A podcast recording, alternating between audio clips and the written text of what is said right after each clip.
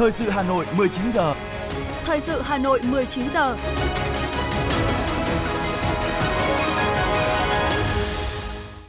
Kính chào quý vị và các bạn. Bây giờ chương trình thời sự của Đài Phát thanh Truyền hình Hà Nội. Chương trình tối nay thứ ba ngày 24 tháng 10 có những nội dung chính sau đây. Quốc hội thông qua danh sách 44 chức danh được lấy phiếu tín nhiệm. Cảnh báo website cơ quan nhà nước bị che nội dung quảng cáo không phù hợp. Cẩn trọng khi sử dụng các ứng dụng chỉnh sửa ảnh trên mạng. Phần tin thế giới có những sự kiện đáng chú ý. Israel đang chuẩn bị chiến dịch trên không, trên bộ, trên biển chống Hamas. Hàn Quốc bắt giữ thuyền chở người đào tẩu từ Triều Tiên. Và sau đây là nội dung chi tiết.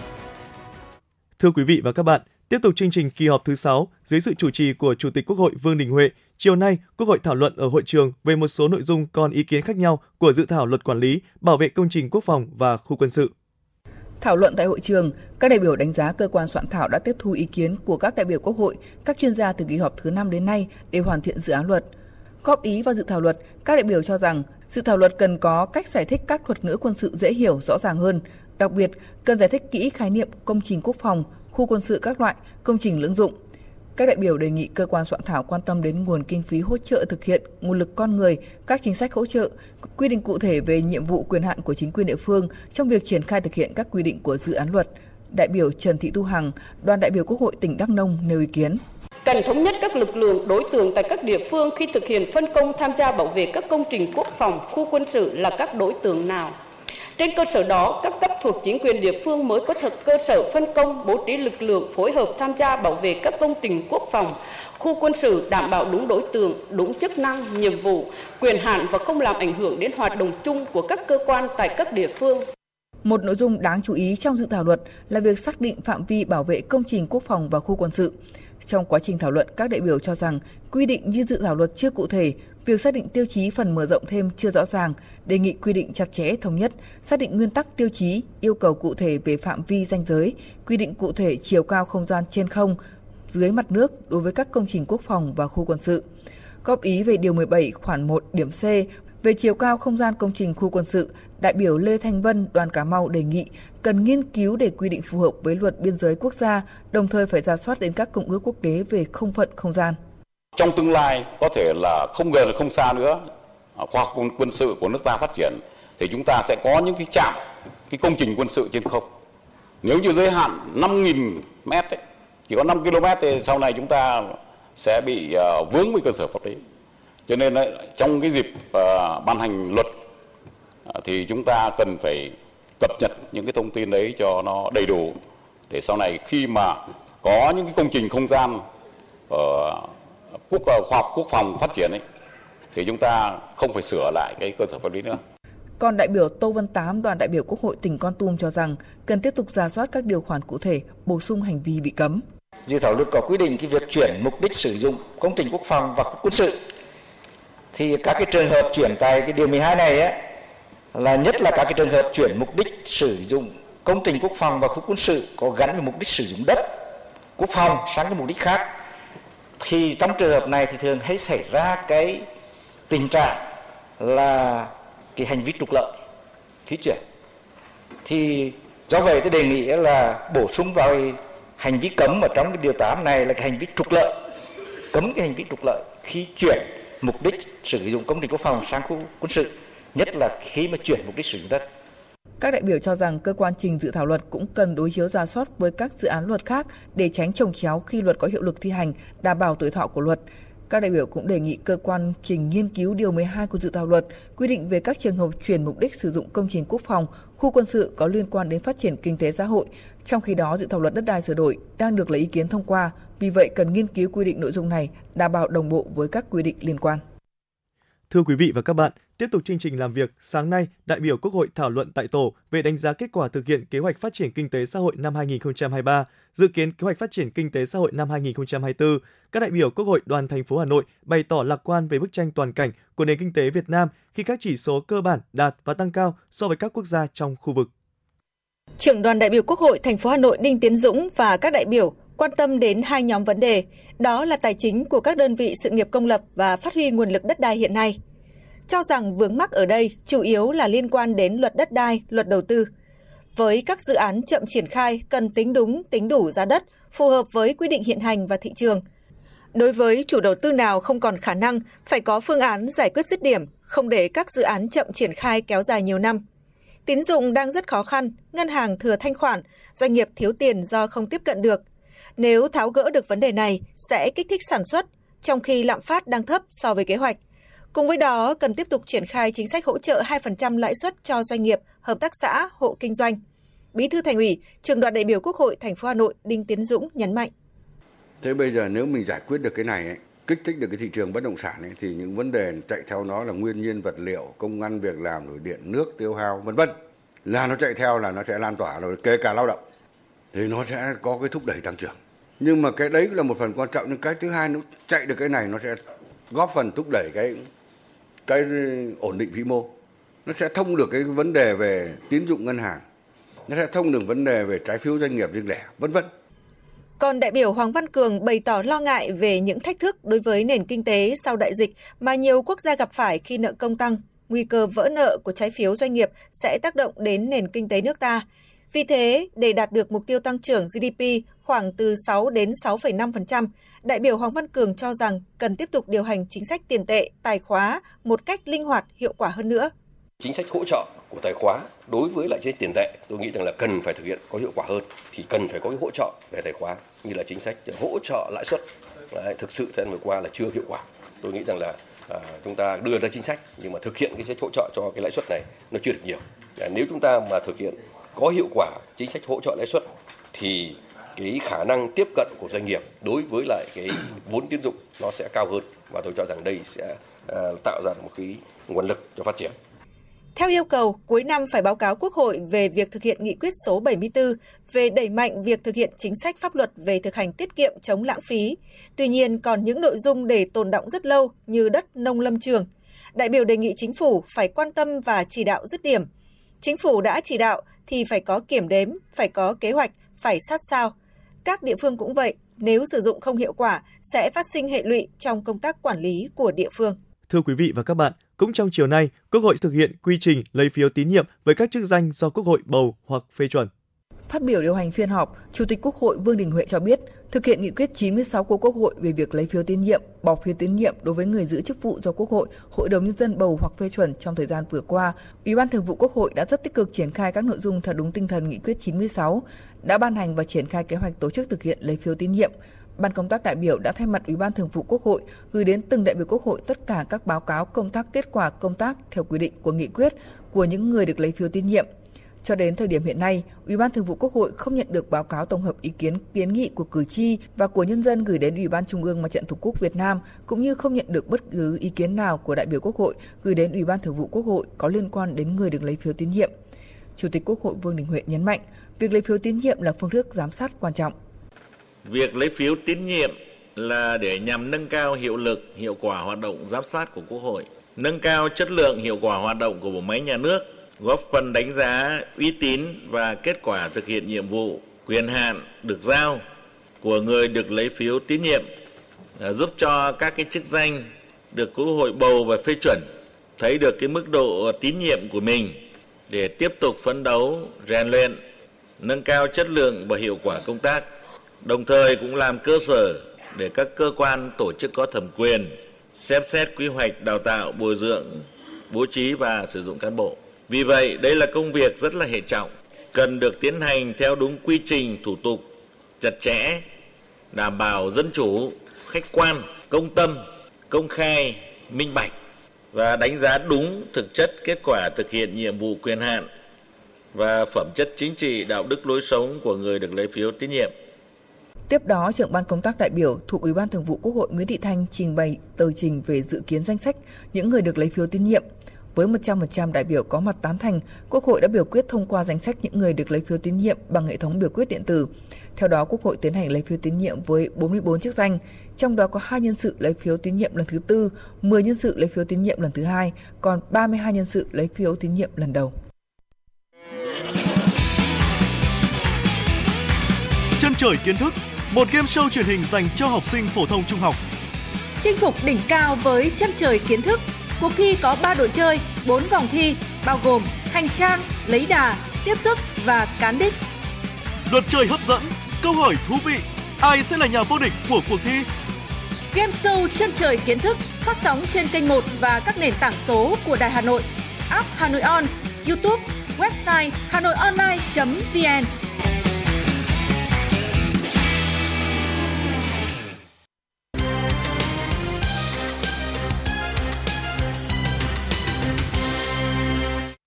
Thưa quý vị và các bạn, sáng nay, đoàn kiểm tra việc thực hiện công tác dân vận trong cơ quan nhà nước do đồng chí Vũ Hà, Phó trưởng ban thường trực Ban dân vận Thành ủy Hà Nội làm trưởng đoàn đã làm việc với Sở Lao động Thương binh và Xã hội.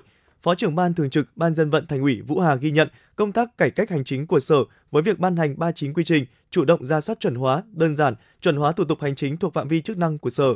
Chỉ rõ một số hạn chế còn tồn tại, Phó trưởng ban thường trực Ban dân vận Thành ủy Vũ Hà đề nghị Sở Lao động Thương binh và Xã hội thời gian tới tập trung triển khai một số nhiệm vụ trọng tâm, cùng với việc tiếp tục đẩy mạnh công tác tuyên truyền, nâng cao nhận thức của cán bộ, đảng viên, nhân viên về việc triển khai công tác dân vận trong cơ quan nhà nước, Sở cần nâng cao vai trò giám sát của Ban thanh tra nhân dân trong triển khai các hoạt động chuyên môn.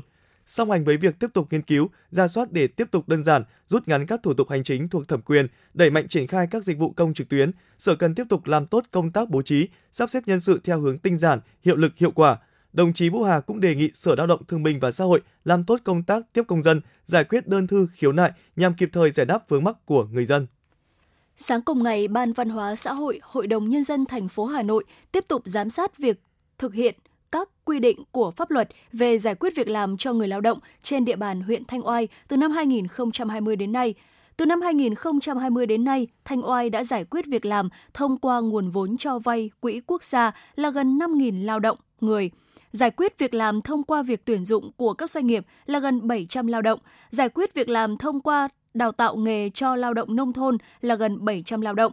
Để công tác này hiệu quả hơn, đoàn giám sát đề nghị huyện tiếp tục triển khai thực hiện đề án mở rộng các cụm công nghiệp, làng nghề truyền thống, coi đây là nền tảng để phát triển sản xuất, qua đó đào tạo lao động, giải quyết việc làm cho lao động địa phương. Bên cạnh đó, huyện cũng cần tập trung chỉ đạo triển khai có hiệu quả các mô hình sản xuất, tạo mọi điều kiện thuận lợi để doanh nghiệp dễ tiếp cận nguồn cung lao động, thực hiện phối kết hợp đào tạo tại doanh nghiệp, cụm công nghiệp, thu hút nguồn lao động tại chỗ, giải quyết hiệu quả bài toán cung cầu lao động hiện nay. Trong hai ngày 25 và 26 tháng 10, tại Cung văn hóa lao động hữu nghị Việt Xô sẽ diễn ra Đại hội đại biểu Hội sinh viên Việt Nam thành phố Hà Nội lần thứ 8, nhiệm kỳ 2023-2028. Tham dự đại hội có 415 đại biểu đại diện cho gần 500.000 hội viên, sinh viên thủ đô.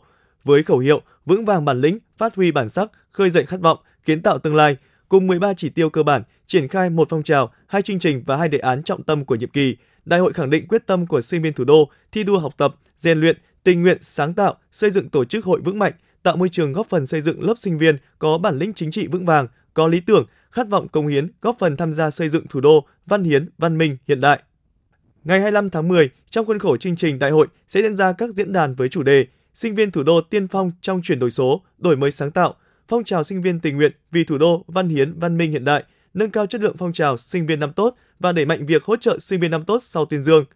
Ngày 26 tháng 10, tại phiên trọng thể của đại hội, Hội sinh viên thành phố tổ chức khai mạc không gian triển lãm sắc màu sinh viên thủ đô tại sảnh Cung văn hóa lao động hữu nghị Việt Xô. Sau đại hội, Hội sinh viên thành phố tổ chức các hoạt động chào mừng thành công đại hội bao gồm đại nhạc hội và liên hoan các nhóm nhạc sinh viên thủ đô, Festival thanh niên sinh viên quốc tế, chương trình chào tân sinh viên, ngày hội sinh viên năm tốt, hội khỏe sinh viên, talk show trực tuyến với chủ đề bắt sóng để vượt sóng nhằm cung cấp kỹ năng học tập và hoạt động xã hội, đoàn hội dành cho sinh viên thủ đô.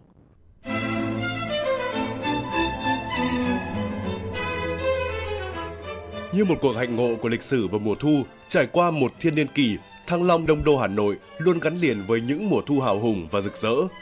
Đó là mùa thu năm canh tuất 1010, khi Lý Công Uẩn viết chiếu rời đô, mùa thu cách mạng vang mãi lời tuyên ngôn lập quốc, và mùa thu hân hoan giải phóng, khi thủ đô giang rộng vòng tay đón đoàn quân chiến thắng trở về. Trải qua biết bao thăng trầm, biến cố, thì Hà Nội và mùa thu vẫn cứ hòa vào nhau, tan trong nhau để biến thành dòng chảy bất tận của lịch sử như con sông Hồng cuộn chảy mãi trong tâm thức của mỗi người Hà Nội. Bản giao hưởng Hòa Bình năm 2023 với chủ đề Sông Hồng cuộn đỏ nỗi nhớ thương, chương trình nghệ thuật chính luận chào mừng kỷ niệm 1013 năm Thăng Long Hà Nội 24 năm thủ đô được UNESCO vinh danh là thành phố vì hòa bình do Đài Hà Nội tổ chức từ Nhà hát lớn Hà Nội sẽ được truyền hình trực tiếp trên kênh 1 và kênh 2, phát thanh FM 96 và các nền tảng số của Đài Hà Nội vào lúc 20 giờ thứ năm ngày 26 tháng 10 năm 2023. Mời quý vị cùng theo dõi.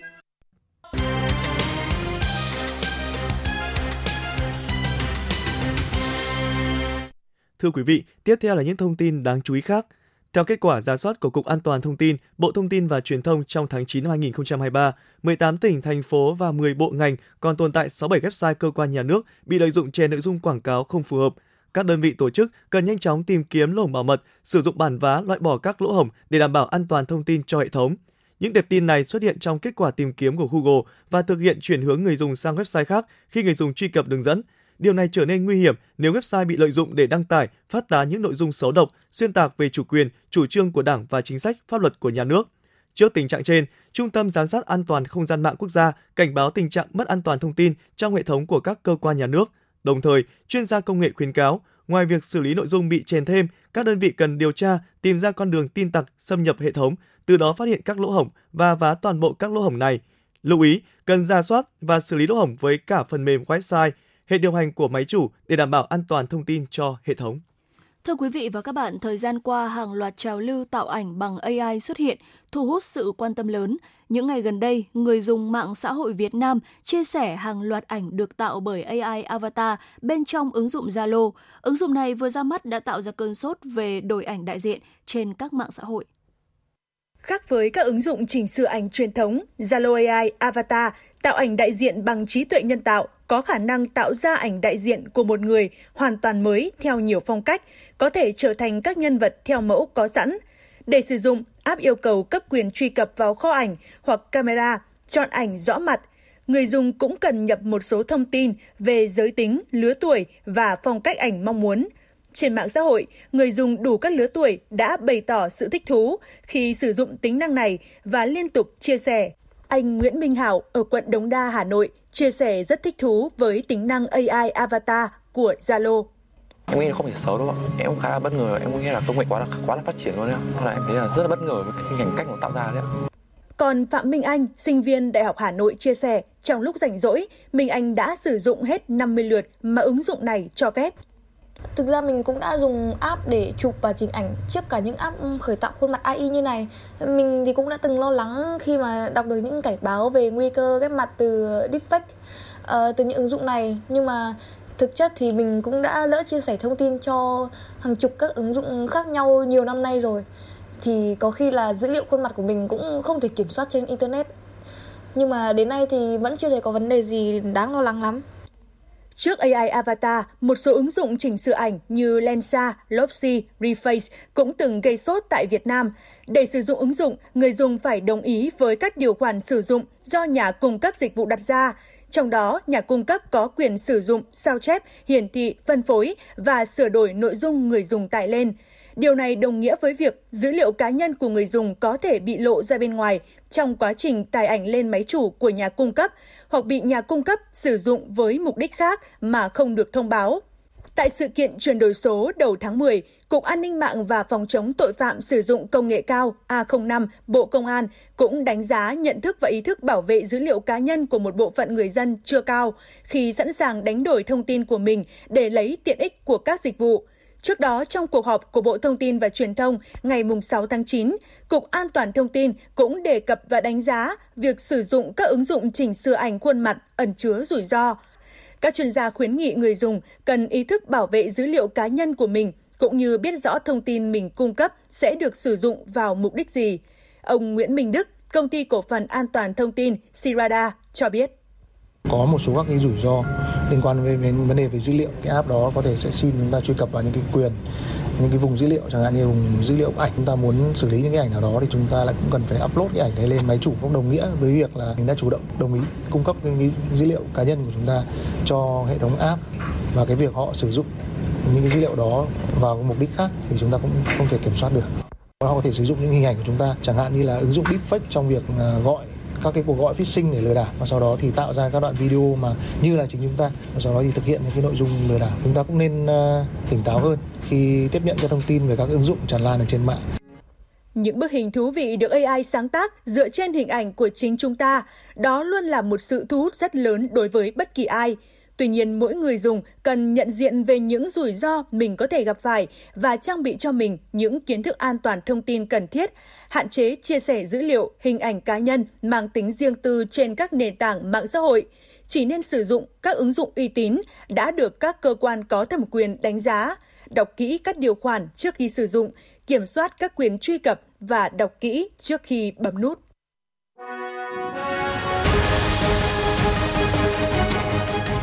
FM90 cập nhật trên mọi cung đường. FM90 cập nhật trên mọi cung đường.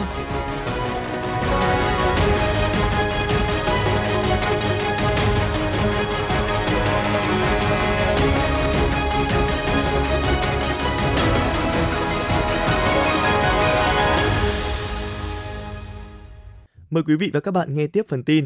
Cuối năm nay và một số tháng trong năm 2024, 31 tỉnh, thành phố có nguy cơ tái diễn ùn ứ tại các trung tâm đăng kiểm. Cảnh báo này được Cục Đăng kiểm Việt Nam đưa ra khi thời điểm đó lượng phương tiện đến chu kỳ kiểm định lại tăng cao. Theo thống kê của Cục Đăng kiểm Việt Nam, hai tháng cuối năm nay có gần 680.000 xe ô tô đến hạn kiểm định. Các trung tâm đăng kiểm đã có sự chuẩn bị để đảm bảo các dây chuyền hoạt động ổn định. Đặc biệt, khi theo quy định mới, việc kiểm định hiệu chuẩn các dụng cụ thiết bị hàng năm sẽ do Tổng cục Tiêu chuẩn Đo lường chất lượng thực hiện – như vậy, hệ thống trang thiết bị có thể không gặp vướng mắc. Tuy vậy, sự thiếu hụt nhân lực thực sự là điều đáng lo ngại. Sau 45 ngày ra quân, trong tổng số hơn 6.100 trường hợp vi phạm nồng độ cồn bị xử lý, có đến hơn 230 người là cán bộ công chức. Theo đó, từ ngày 30 tháng 8 đến ngày 15 tháng 10, các tổ công tác đặc biệt của Cục Cảnh sát Giao thông đã phối hợp với công an các địa phương xử lý 6.391 trường hợp vi phạm về trật tự an toàn giao thông – trong đó 6.119 trường hợp vi phạm về nồng độ cồn, ghi nhận 232 trường hợp người vi phạm là cán bộ công chức, ngoài ra 46 trường hợp bao gồm 12 ô tô, 33 mô tô, một xe máy điện không chấp hành yêu cầu kiểm tra nồng độ cồn. 32 trường hợp người điều khiển phương tiện trong cơ thể có chất ma túy, 12 trường hợp vi phạm về tải trọng và kích thước hàng hóa, 187 trường hợp vi phạm khác. Theo đánh giá của Cục Cảnh sát Giao thông, việc gửi thông báo vi phạm về cơ quan đơn vị đối với các cá nhân vi phạm đã tạo sự chuyển biến về nhận thức và ý thức chấp hành pháp luật về giao thông. Xin ý kiến chỉ đạo của lãnh đạo Bộ Công an tiếp tục triển khai, đồng thời chỉ đạo công an các đơn vị địa phương tăng cường công tác tuần tra kiểm soát và xử lý triệt để, không có vùng cấm, không có ngoại lệ.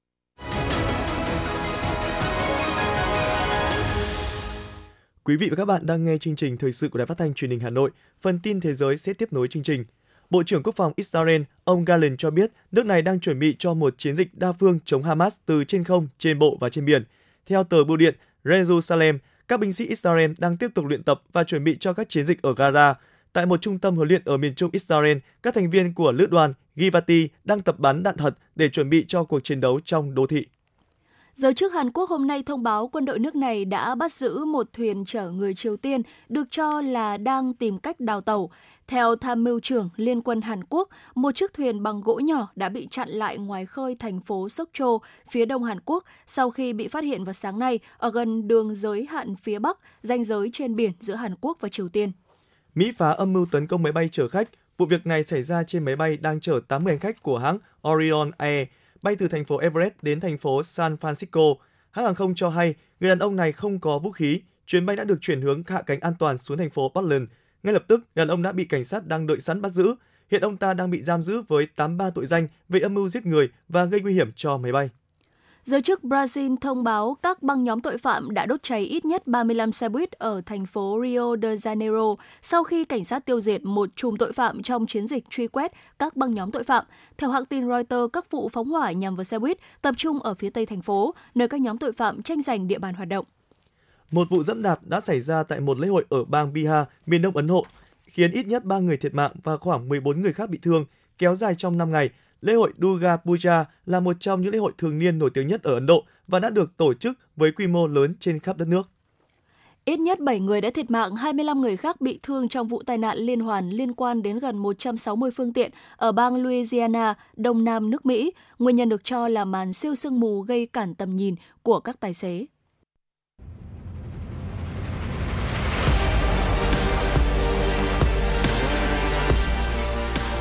Bản tin thể thao Bản tin thể thao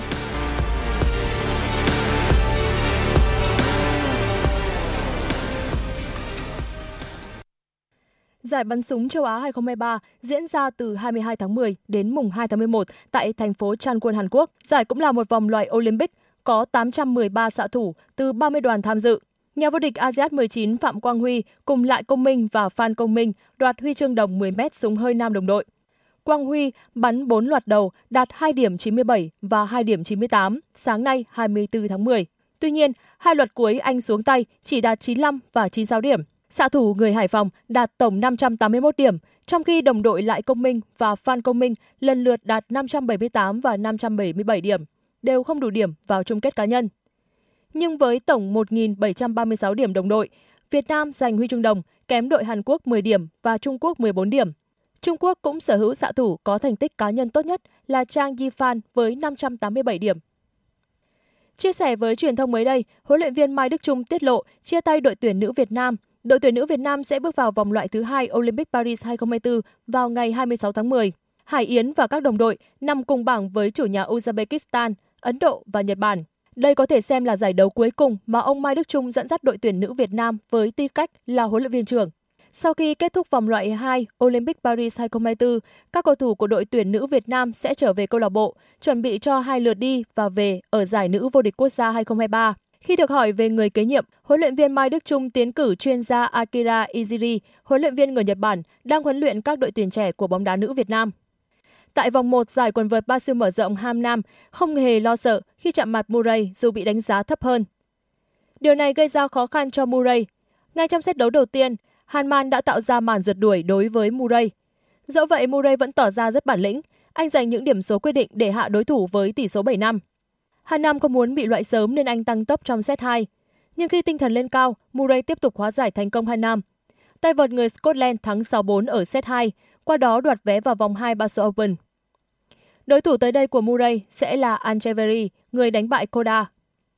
Trong khi đó, trước khi gặp Zverev ở giải quần vợt Vienna mở rộng, Offner đã hoàn toàn thua trước đối thủ này.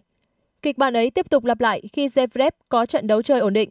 Offner chỉ phần nào khiến Zverev gặp đôi chút khó khăn trong set 1 khi chiến thắng chỉ tới với Zverev với tỷ số 6-4.